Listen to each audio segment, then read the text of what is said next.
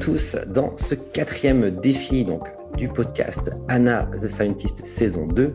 L'épisode d'aujourd'hui porte le nom Z-vous zététique? Bonjour Anna. Et bonjour euh, tout le monde. Alors pour cet euh, épisode Anna, eh bien, nous allons aujourd'hui nous intéresser à la question hein, très importante hein, qui te passionne. Hein, euh, tu, tu, en as souvent parlé des neurones miroirs. Et tu vas faire le lien donc finalement avec justement cette notion de zététique. Alors la zététique, hein, juste pour donner une rapide définition entre guillemets en quelques mots, c'est euh, l'art du doute. Donc tu vas nous expliquer un petit peu, hein, euh, bien sûr de manière beaucoup plus approfondie, ce qu'est euh, la zététique. Et puis également, tu nous feras le lien avec un film qui est assez, assez tendance ces temps-ci finalement, hein, Don't, Don't, Look Up. Et voilà, on essaiera un petit peu de parler de tout ça durant cet épisode. Et merci Julien. Et aujourd'hui, effectivement, on va passer des émotions du défi numéro 3 à la rationalité qui est ce défi numéro 4. Et euh, pour ça, je vais introduire euh, la zététique par un, biais euh, étonnant qui est l'histoire scientifique des neurones miroirs et de pourquoi effectivement ils ont un lien avec, avec la zététique. Alors, ça fait longtemps que je voulais parler des neurones miroirs, même à la, à la première saison. Et, et en fait, en creusant pour cette saison-là, j'ai découvert des choses étonnantes. Alors, les neurones miroirs, donc, c'est une catégorie de neurones du cerveau qui présente une activité aussi bien lorsqu'une personne exécute une action, par exemple euh, si je vais piocher une cacahuète dans un bol, ou euh, lorsque euh, finalement euh, j'observe un autre individu, donc par exemple Julien, donc et en plus de mon espèce, si lui il va piocher une cacahuète par exemple pour l'apéro, euh, et donc il exécute la même action, ou, même si, euh, si j'imagine cette action. Donc tout ça, ça va être un neurone qui va s'activer et quand je fais l'action et quand je regarde quelqu'un d'autre le faire ou quand je l'imagine. D'où le terme miroir. Alors, ils sont très connus pour être à l'origine du bâillement. Il se trouve que je suis quelqu'un qui suis très réceptive. Euh, bah, d'ailleurs, rien que d'en parler, ça me donne envie de bailler. Je suis désolée. Euh, et donc, voilà, ça marche encore. Donc, euh, l'identification des neurones miroirs a eu lieu au cours des années 90 par une équipe italienne, celle de Giacomo Risolati, qui était directeur de département de neurosciences à la faculté de médecine de Parme. Et donc, ils ont d'abord observé, c'est chez le macaque, dans le cortex prémoteur ventral. Alors, cortex prémoteur ventral, ça veut dire que c'est vraiment des neurones qui vont euh, s'activer pour déclencher les mouvements. Et euh, par la suite, même dans le, lobe pariétal, où là, on est dans l'anticipation du mouvement, on passe du visuel, en fait, au, déclenchement du mouvement et, à, cette partie intégrative. Donc, ce type de neurones a également été trouvé chez certains oiseaux où ils ont été activés à la fois lorsqu'ils chantent ou lorsqu'ils écoutent un autre oiseau chanter. Mmh. Donc chez l'humain, on a mis beaucoup de temps à, découvrir cela pour euh, plusieurs raisons. Euh, et donc ça, c'est clairement ce que les médias ne vous, vous disent pas sur les neurosciences, c'est que pour découvrir cela, on implante une électrode unique très très fine dans le, dans le cerveau des macaques ou des animaux. Et donc, c'est vrai que c'est une pratique qu'on ne fait pas chez l'être humain, hein, clairement, euh, pour rien. Et donc, euh, il a fallu attendre euh, l'année 2010 pour avoir une preuve directe de l'existence de ces neurones miroirs, parce que avant, on avait pu utiliser l'IRM ou des méthodes qui sont non invasives. Donc, on pouvait voir des circuits neuronaux, mais on ne pouvait pas prouver que c'était vraiment le même neurone qui s'activait dans les deux cas. Et hum, la preuve qui a eu lieu notamment en 2010, c'est que beaucoup d'études sont faites chez les patients épileptiques, car euh, sachez que dans les épilepsies fortes, on, pratique des chirurgies. Et donc, en amont des chirurgies, on va ouvrir la boîte crânienne pour aller, en fait, euh, parfois enlever une toute petite partie qui sont les foyers épileptiques. Et donc, à ce moment-là, si le patient accepte de mettre euh, son cerveau à la disposition des neuroscientifiques pendant la période qui précède la chirurgie, on va pouvoir implanter cette électrode et profiter finalement de, l'opération qu'ils vont avoir pour faire ces mêmes, euh, euh, études en fait qu'on peut faire dans, le monde animal. Donc ça, c'est vrai que c'est assez peu connu comme, euh, détail, mais, voilà la raison pour laquelle on a dû attendre 2010 pour, pour avoir la preuve que ça existait chez l'homme.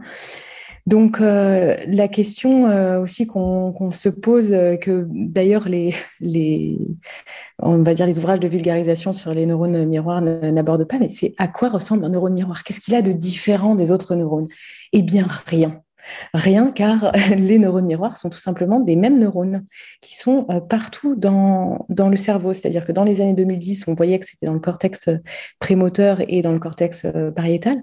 En fait, on s'est rendu compte, on a fait des études sur l'opéra, sur donc de la même manière des des étudiants ou des, patients qui écoutent un opéra ou qui jouent d'un instrument de musique ou alors qui voient quelqu'un euh, souffrir ou qui euh, eux-mêmes souffrent ou alors qui sentent une odeur euh, mauvaise et qui du coup ont une, émotion sur leur visage, on voit qu'il y a une émotion de dégoût. Donc tout ça, hein, c'est le fait de le vivre ou le fait de voir quelqu'un le vivre. Eh bien, on s'est rendu compte que ces neurones miroirs, ils pouvaient être un peu partout dans le cerveau, sur les différentes modalités, on va dire, sensorielles et que euh, c'était des neurones euh, qui pouvaient être euh, des neurones pyramidaux, des neurones, enfin des, neurones différents, mais on a beaucoup de mal à finalement savoir quel est ce mécanisme de mimétisme. Aujourd'hui, c'est encore un peu un mystère. Et du coup, est-ce que ces neurones sont liés notamment au sentiment d'empathie dont on avait parlé d'ailleurs au, dernier épisode ou, pas? Alors ben justement, c'est l'objet euh, du débat euh, qui a fait rage euh, dans, enfin dans les années qui ont suivi. Mhm. Sur, en fait, dans les années 2010, avec cette équipe italienne, des hypothèses ont été menées, c'est-à-dire qu'au-delà de pouvoir être en mimétisme sur l'aspect vraiment moteur, les, hypothèses ont, puis les théories ont proposé que ça allait beaucoup plus loin et qu'on était allé, qu'on était vraiment sur un système qui allait être euh, dans, la, dans le développement de l'empathie. Et juste un petit euh, commentaire après, je te laisserai euh, non, non, la chronique. en fait, dans la pédagogie, je pense qu'on l'aborde cette question de neurones miroirs, notamment, par exemple, typiquement pour des tutoriels, admettons, si on veut faire, si on veut faire apprendre une manipulation, par exemple, sur un ordinateur, sur un logiciel ou autre. Euh, je sais qu'il y avait des études en fait qui euh, qui mesurait en fait l'efficacité, euh, par exemple, d'une vidéo, d'un tutoriel, mhm. euh, et qui comparait justement cette efficacité au fait de, demander à la personne de le faire devant nous, par exemple, euh, concrètement. Et en fin de compte, il était démontré que l'efficacité était quasiment la même, entre guillemets. ça veut dire que le fait de, voir quelqu'un faire l'action, eh bien, c'est comme si on la faisait soi-même.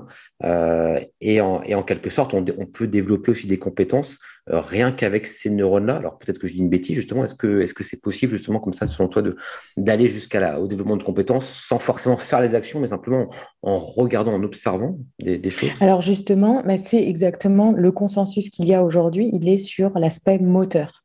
C'est de mhm. dire oui, au niveau d'aspect moteur, les neurones miroirs vont avoir euh, en fait euh, euh, une fonction qui est vraiment en consensus, qui est le fait d'apprendre par en regardant d'autres le faire ou en regardant une vidéo. Et là, on est vraiment dans le mimétisme. alors, c'est très connu dans le sport. Euh, moi, par exemple, je regarde beaucoup de vidéos de surf, hein, euh, et donc c'est très connu hein, dans les athlètes. Mais ça, ça a été prouvé qu'on est vraiment sur une fonction d'apprentissage euh, par le mimétisme. Et donc on montre, et c'est pour ça qu'on montre à notre enfant, plutôt que de lui dire dans, quand il n'est pas encore en capacité de, de, de parler ou d'intégrer complètement le langage, mettre un rond dans un rond, un carré dans un carré, c'est plus simple de lui montrer que les formes s'emboîtent directement, qu'il voit ces mouvements se faire, etc. Hum. Et tu vois, ce qui est intéressant par rapport à ça aussi, c'est que euh, je sais qu'on prône beaucoup la pédagogie active. Hein, je, rebondis un peu sur la pédagogie, mais on prône beaucoup la pédagogie active, le fait de faire faire, donc finalement, à l'étudiant des choses. Mais en fin de compte, euh, ben, ça peut aussi être tout à fait efficace d'avoir quelque chose d'assez descendant, hein, même si c'est pas du tout à la mode. Mais euh, ce que je veux dire, c'est que parfois, euh, rien n'est tout blanc ou tout noir, entre guillemets. Et je pense que même encore ce type de pédagogie qui est simplement le fait de montrer de, des choses, quelque part, sans forcément demander à la personne de, de refaire systématiquement ou d'être en action, fonctionne quand même mm-hmm. également et, et, à, son, à son rôle également, je pense, au niveau de la pédagogie. Oui, oui, mais donc, euh, donc on a ce, effectivement cette première fonction. Alors, il y a une deuxième fonction qui, donc ça, on est vraiment sur la description de l'action. Puis la deuxième fonction euh, qui a été euh, étudiée dans ces années-là, c'était également la, compréhension de l'intention de l'action. C'est-à-dire que toi, par exemple, si Julien à l'apéro, tu tends ton bras pour aller chercher cette cacahuète, mmh bah, ça va pas me dire ce que tu vas en faire. Est-ce que tu vas la manger ou est-ce que tu vas me l'envoyer à la figure? Ben, Je peux pas effectivement euh, deviner comme ça au, moment euh, euh, où, tu vas prendre cette cacahuète. Et puis par l'apprentissage, peut-être par l'habitude, je vais aller comprendre qu'il y a une intention et que peut-être, dépendamment de si tu m'envoies la cacahuète dans la figure ou si tu vas la manger, tu n'auras pas tout à fait le même geste. Et donc, ils ont en tout cas étudié de savoir si euh, on pouvait encoder euh, euh, ces, différences-là. Donc, ils l'ont beaucoup étudié chez les singes et effectivement, euh, ils ont vu qu'il y avait une sélectivité des neurones, c'est-à-dire que si un singe, alors bon, dans les laboratoires, on s'entend que le test n'était pas à envoyer les cacahuètes, sinon ça aurait été vraiment le bazar pour les chercheurs. Mais donc, c'était soit il replaçait une cacahuète dans un deuxième bol, soit le singe pouvait la manger. Et donc, ils entraînaient les singes à faire ça, et puis ils se rendaient compte que les neurones ne déclenchaient pas de la même manière. Et donc, on avait une sélectivité des neurones suivant euh, l'intention de l'action. Euh, au moment où ils prenaient la cacahuète, on avait déjà des neurones qui déclenchaient de manière différente, enfin des, réseaux différents, s'il était parti pour la manger ou s'il était parti euh, pour la mettre dans un autre bol. Donc en ça, euh, c'est à partir de ça que les théories de, l'intention euh, sont, sorties, puis de l'empathie, et derrière, ils sont allés jusqu'à euh, même ouvrir jusqu'à la question de, bah, par exemple, que l'autisme, c'était un vrai problème finalement des circuits de neurones moteurs parce qu'ils étaient en manque d'empathie, etc. Donc ils ont commencé à lancer ça dans les années 2010, et un certain nombre de chercheurs ont suivi, ont abondé, etc. Et là où j'ai commencé à m'étonner, c'est que je suis tombée sur euh, en fait une chercheuse qui s'appelle Cecilia Hayes, euh, qui euh, a sorti deux, articles. Donc, elle, elle, en a sorti euh, un certain nombre. Et donc, notamment en 2014, où elle sort Mirror Neurons from Origin to Function. Et donc, dans cet article, elle commence déjà, donc 2014, hein, donc les, les, plus grandes études qui ont été faites, c'était vraiment les années 2012 et 2013. Et en 2014, elle commence à poser la question de est-ce qu'on va pas un peu loin avec cette histoire d'empathie? Elle commence à regarder les, les, études qui avaient été réalisées, elle se rend compte que les protocoles sont peut-être pas parfaitement euh, capables d'amener des preuves, etc. Donc elle, ce qu'elle avance, c'est que les neurones miroirs proviennent de l'apprentissage associatif sensorimoteur, donc on est vraiment dans, cette capacité d'apprentissage, et que euh, il est largement admis que les neurones miroirs sont une adaptation génétique pour la compréhension de l'action, parce qu'en fait, même chez les nouveau-nés, on voit que ces, que, ces neurones euh, fonctionnent tout à fait, mais ils réfutent que en fait, ils n'encodent pas spécialement les objectifs de l'action. Et voilà, et donc là, on est sur, euh, puis en neurosciences, il y, en a beaucoup, c'est à un moment donné un certain nombre de chercheurs qui ne sont pas d'accord, qui ensuite vont aller reproduire les expériences des laboratoires des uns des autres, et parfois ils n'y arrivent pas. Et quand ils n'y arrivent pas, eh bien, il y a un doute qui s'installe, et dans ce cas-là, euh, eh ben, il, est nécessaire, et c'est ce, ce qu'amène cette Cécilia, c'est qu'il est nécessaire d'avoir des études qui sont avec des recherches basées sur l'histoire du développement, sur la théorie au niveau du, du système et sur une expérimentation minutieuse. En 2021, cette Cécilia poursuit, donc on est, il euh, faut imaginer, on est sept ans plus tard, donc elle, elle a, elle a créé d'autres expériences entre-temps, il y a eu beaucoup d'autres expériences de fait, et elle dit, donc, what happened to mirror neurons? Et donc là, cette fois-ci, en fait, elle démontre que, fait, aujourd'hui, on a vraiment démontré que ces neurones miroirs sont très impliqués dans l'apprentissage moteur, mais qu'il n'y a pas de preuve, en fait, à l'appui de la théorie du miroir brisé, disons, de l'autisme, et euh, qu'on ne peut pas aller comme ça euh, si loin dans euh, l'interprétation, dans les analogies qu'on est en train de faire avec ce système. Voilà, donc c'est pour moi, ça a été aussi une, bah, forme de déconvenue, parce que je m'attendais, évidemment, c'est les a priori des scientifiques. je m'attendais à ce qu'on aille beaucoup plus loin avec les neurones, un peu comme ce que tu as dit sur l'empathie. Moi aussi, j'étais à fond. Et puis d'ailleurs, là, quand j'ai commencé ma revue de littérature, donc j'ai commencé par les années 2005 avec, euh, avec cette équipe italienne où ils vont assez loin, en fait, dans les propositions qu'ils font. Puis on se rend compte que grâce à des scientifiques qui, qui adoptent cet art du doute, eh bien, on peut aller euh, assurer une rigueur scientifique. Donc c'est comme ça que je passe à ce qu'est la zététique.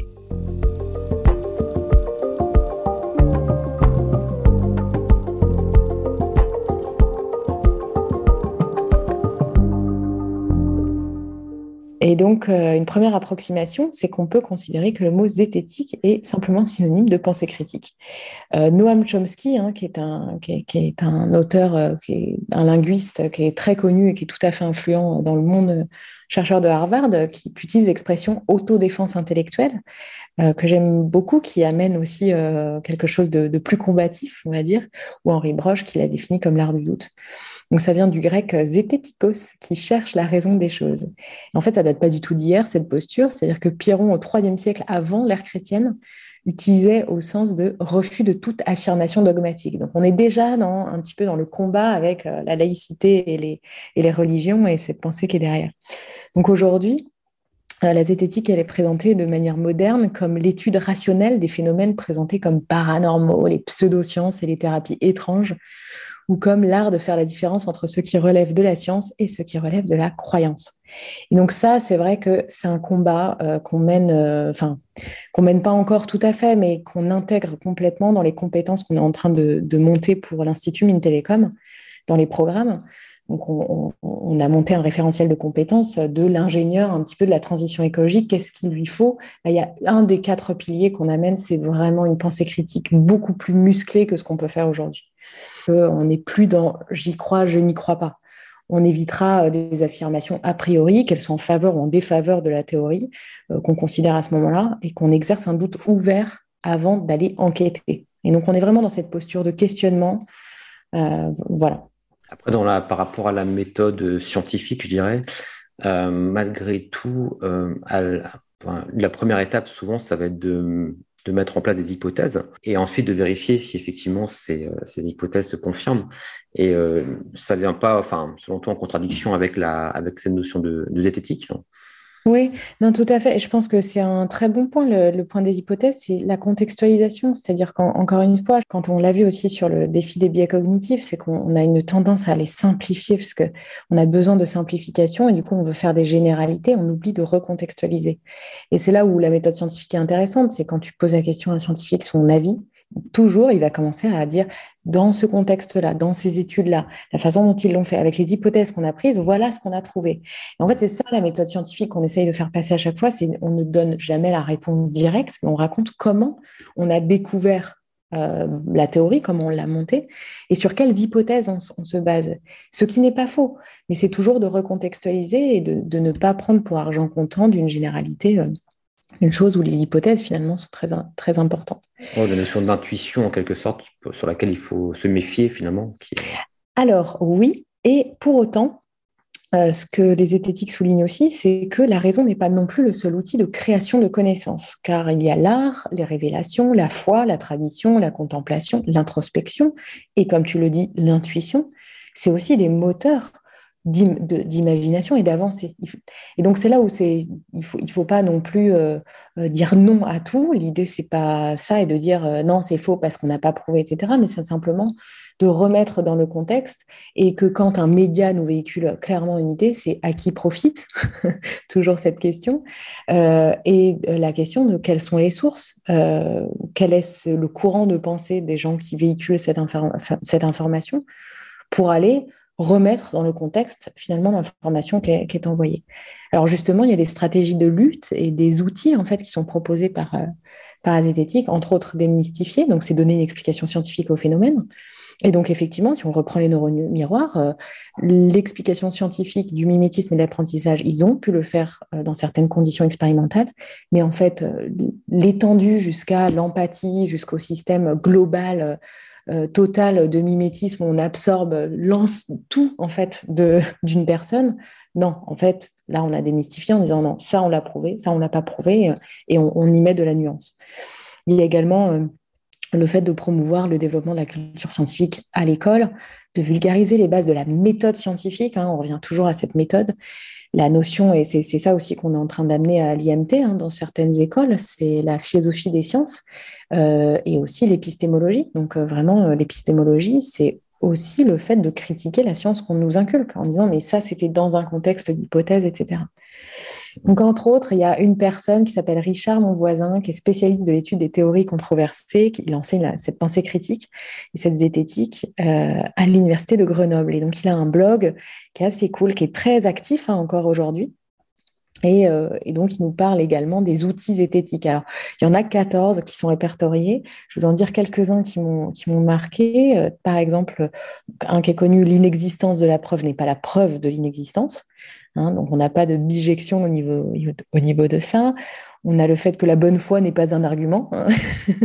on le rappelle, ça peut paraître évident, mais c'est pas mal de se le rappeler. Qu'on accorde aussi toute son importance à l'incertitude d'un résultat. Et ça, c'était notamment dans mes études en neurosciences.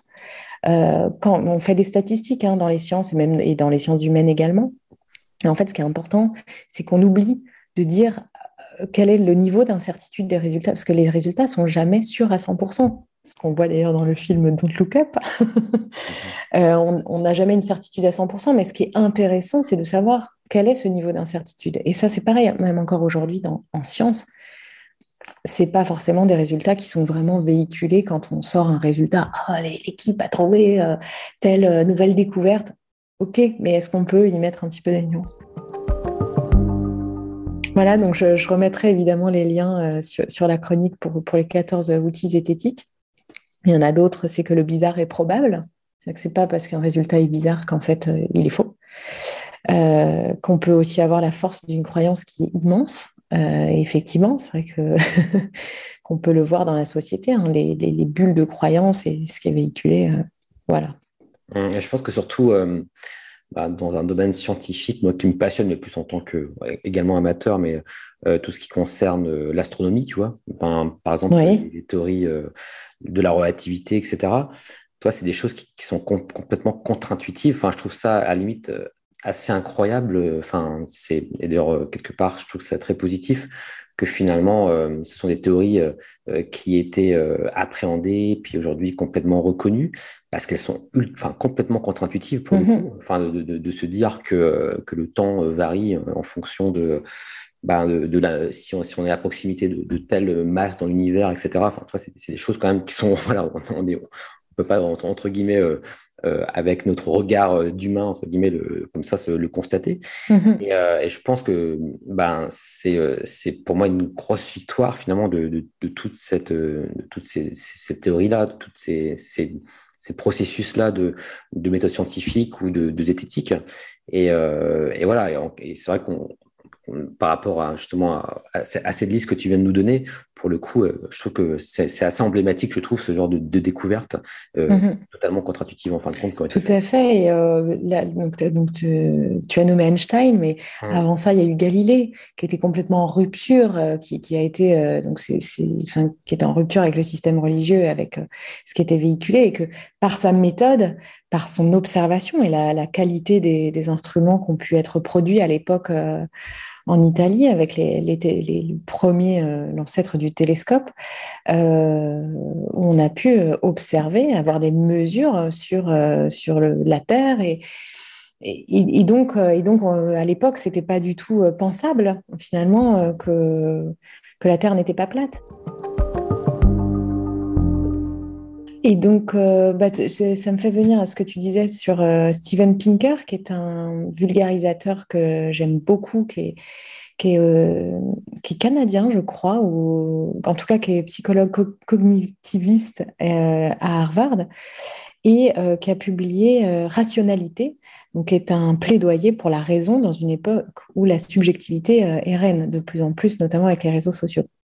En fait, ce que j'aime bien, c'est qu'il explique un petit peu comme Hans Rosling euh, dont on a parlé euh, dans la deuxième chronique, c'est que euh, la pensée critique a amené à des progrès spectaculaires. On parle de Galilée ou d'Einstein, et qu'il ne faut pas désespérer sur l'actuelle vague de complotisme et d'obscurantisme, et que finalement, individuellement et collectivement, on peut tous devenir plus rationnels, mais plutôt pour le meilleur.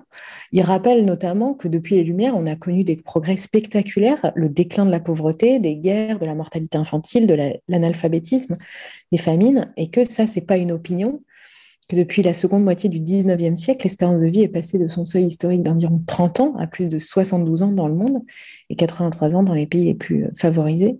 Et donc euh, là, on revient un petit peu sur une forme d'optimisme avec les chiffres en disant, mais en fait, il y, a eu dans tout ça euh, du progrès humain et, même si au niveau de la transition écologique, aujourd'hui, on questionne beaucoup de choses, on a l'impression que la société a pris une dérive pas possible, mais en vrai, euh, grâce notamment à cette à cette euh, posture de méthode scientifique, etc., c'est que euh, on, a eu un facteur clé pour avoir des progrès moraux. Et donc, donc, notamment, il y a de nombreux mouvements sociaux qui ont d'abord été lancés par des arguments raisonnés. Donc, il y avait des philosophes et des penseurs qui ont démontré pourquoi telle pratique était indéfendable. Donc, on peut, on peut rappeler euh, que ce soit les, les, les, droits de la femme, les droits, pareil, à, l'époque euh, de la sortie des esclaves. Euh, et donc, on avait des raisonnements qui démontraient aux gens à quel point le fait de tolérer ces pratiques ne pouvait se, enfin, ne, ne, pouvait pas justifier les valeurs qu'ils prétendaient soutenir. Et donc, je fais le parallèle aujourd'hui avec la transition écologique. Bah, c'est pareil, en fait, on a on continue de développer, de développer, sérieusement cette pensée critique et il faut euh, encore la soutenir euh, pour, euh, bah, pour la transition écologique et pour aller chercher vraiment des scénarios réalistes, soutenus au niveau des données et, pas tomber dans des débats d'opinion complètement stérile euh, de nucléaire versus éolien, euh, alors qu'on n'y connaît rien en fait. Donc euh, bah, peut-être j'aimerais j'aimerais finir cette chronique, en tout cas sur, sur une invitation à, sur ce sujet-là, à aller vous-même chercher des informations sur les, scénarios énergétiques, notamment pour la France, parce qu'aujourd'hui, la transition écologique, c'est aussi une grande question sur comment est-ce qu'on décarbone. Et donc, il y, a plein de scénarios proposés, mais mais en fait, il y a aussi des, rapports qui sont sortis euh, extrêmement euh, accessibles euh, et, qui, au lieu de faire des débats d'opinion, proposent bah, par exemple les, scénarios de RTE, donc il y en a six, et il y a quatre scénarios de l'ADEME sur la société de demain. Donc si, si on reprend le, les futurs énergétiques 2050 de RTE, donc c'est une étude en fait qui implique une démarche assez inédite en matière de concertation euh, publique, euh, avec euh, tout un tas de parties prenantes qui ont été consultées. Et notamment, ces deux ans de travail, 40 réunions de concertation avec 120 organisations, 4000 réponses à la consultation publique, 6 scénarios de production, 3 scénarios de consommation à l'étude avec des variantes.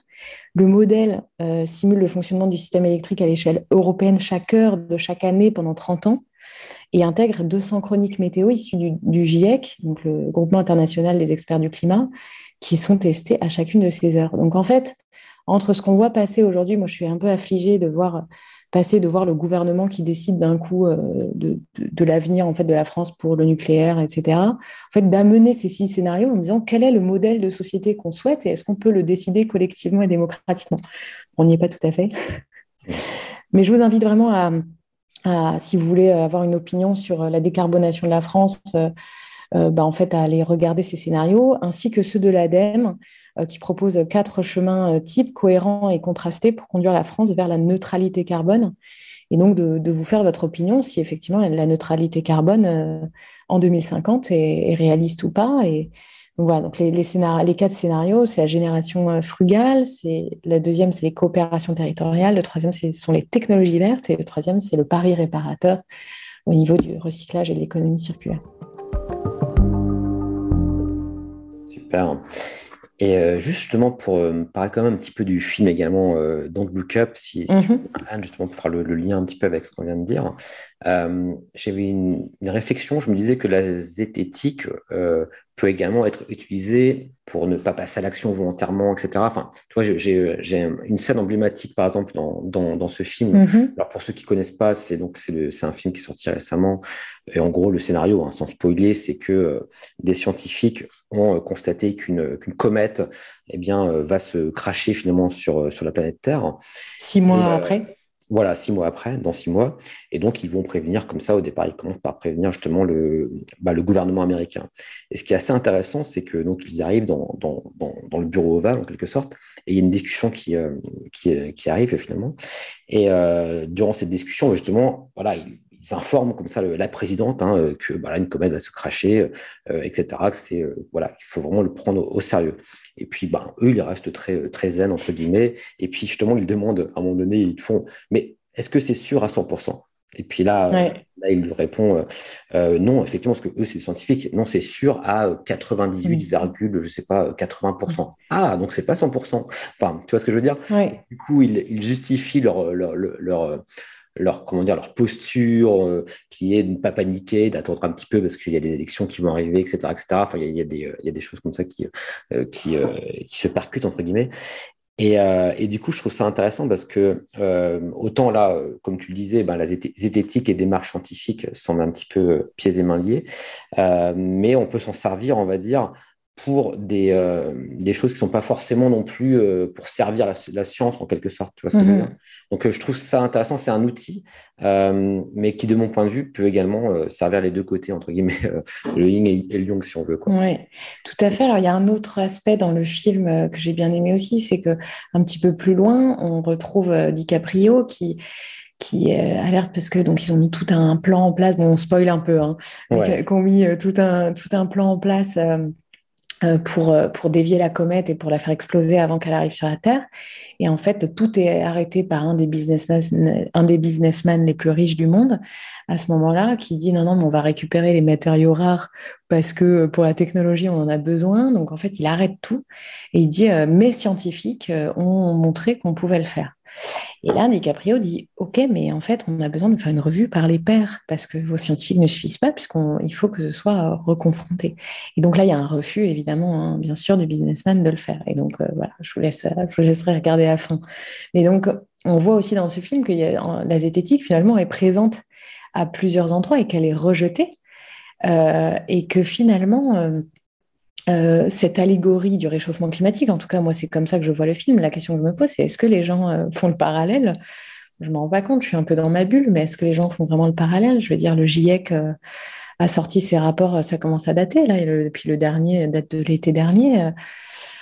Euh, qui alerte sur les mêmes choses parce qu'aujourd'hui, euh, le consensus scientifique est clair et la revue par les pairs, euh, je veux dire, dans, au GIEC, il y a 750 chercheurs de labos différents, 91 nationalités représentées. Donc, à qui profite aujourd'hui C'est bien l'humanité, c'est-à-dire que ce n'est pas un labo d'un pays qui, fait ses rapports. C'est un consensus énorme, tu as plusieurs chapitres. C'est des études qui durent six ans.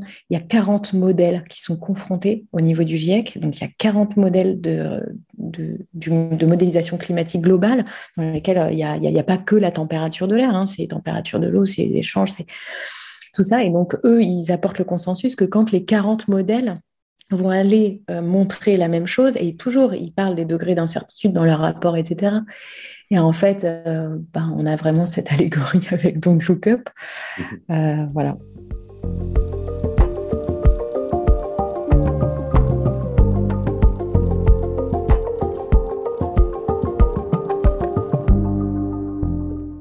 Alors, euh, bah, pour conclure, hein, comme on aime, déjà, on fait un petit wrap-up. Donc, donc ce, qu'on a vu, bah, c'est les neurones miroirs, hein, qui, sont, qui sont des neurones qui s'activent euh, quand, euh, quand on voit euh, quelqu'un faire un mouvement ou quand on le fait soi-même ou quand on l'imagine. Et donc, c'est des neurones qui sont très impliqués dans la capacité d'apprentissage moteur et qu'on peut, se, par extrapolation, réfléchir à ce qu'on veut transmettre à nos enfants d'une certaine manière, que est-ce que les neurones miroirs contribuent en fait à une forme de mimétisme de la société, de reproduction des schémas. Sauf que euh, un certain nombre de chercheurs euh, ont dit qu'on ne pouvait pas aller jusque-là dans, cette, euh, cette théorie proposée, qu'on s'en tenait à l'apprentissage moteur pour le moment en tout cas. et donc on est vraiment dans la zététique, même au sein du corps scientifique où on garde cette posture d'esprit critique ou de l'art du doute pour aller vérifier des données et de la rationalité, même si cette rationalité ne suffit pas à créer des nouveaux scénarios, à réfléchir l'avenir. Et je pense que si Einstein avait été, euh, avait été purement rationnel, il ne se serait certainement pas permis de penser autrement. Donc, ce, n'est pas non plus un dogme. Euh, pour, euh, juste pour, parce que ça fait partie de la conclusion, j'ai toujours un petit peu de mal à voir la différence entre zététique et science. Est-ce que la zététique précède la science? Est-ce qu'elle la complète Tu vois ce que je veux dire? Parce que tu disais que c'était quelque chose qui existait même du temps des Grecs, par exemple. Il n'y avait pas mhm. encore de méthode scientifique à cette époque-là. Par contre, il y avait les zététiques, donc qui est intéressant. Je mhm. pense que c'était un peu précurseur de, la méthode scientifique. Mhm. Je me trompe en disant ça ou pas? Ouais, non, je pense que non, tu as raison. Je le vois comme une condition sine qua non, sans quoi la science ne peut pas exister et qu'effectivement, euh, euh, c'est fondamental d'avoir. Euh, enfin, c'est la science en soi. C'est-à-dire que si je prends par exemple les théories de la conscience, j'aimerais vraiment faire ma troisième saison. Petit euh, teaser sur la troisième saison. Mmh. Bah, les théories de la conscience aujourd'hui, au niveau des, des, neuroscientifiques que je suis, il y en a cinq ou six. Et donc, on n'a pas les mêmes théories sur l'émergence de la conscience. Et cette richesse de pensée, c'est l'art de douter Euh, j'aimerais finir par une citation, euh, comme à chaque fois, donc de, Noam Chomsky, donc, euh, qui, est cet intellectuel, un des plus influents de ce siècle, et qui, qui nous dit si nous avions un vrai système d'éducation, on y donnerait des cours d'autodéfense intellectuelle. Et il souligne également que la véritable éducation consiste à pousser les gens à penser par eux-mêmes. Bah écoute, merci, merci Anna pour, pour à nouveau cet éclairage. En tout cas, c'était à nouveau passionnant. J'espère que, que ça aura passionné également bah, les, auditeurs. Et puis, bah, du coup, hein, je te dis à, très bientôt hein, pour un, nouvel épisode. Hein, alors, est-ce que tu peux déjà nous faire un petit peu le, teaser ou, pas? Ce sera à surprise, mais en tout cas, ce que je peux vous dire, c'est que autant la dernière fois, on était dans les émotions, euh, et peut-être qu'on va y revenir. Super, eh ben, écoute euh, Anna, merci encore et puis à, à très bientôt. Excellente journée à tous.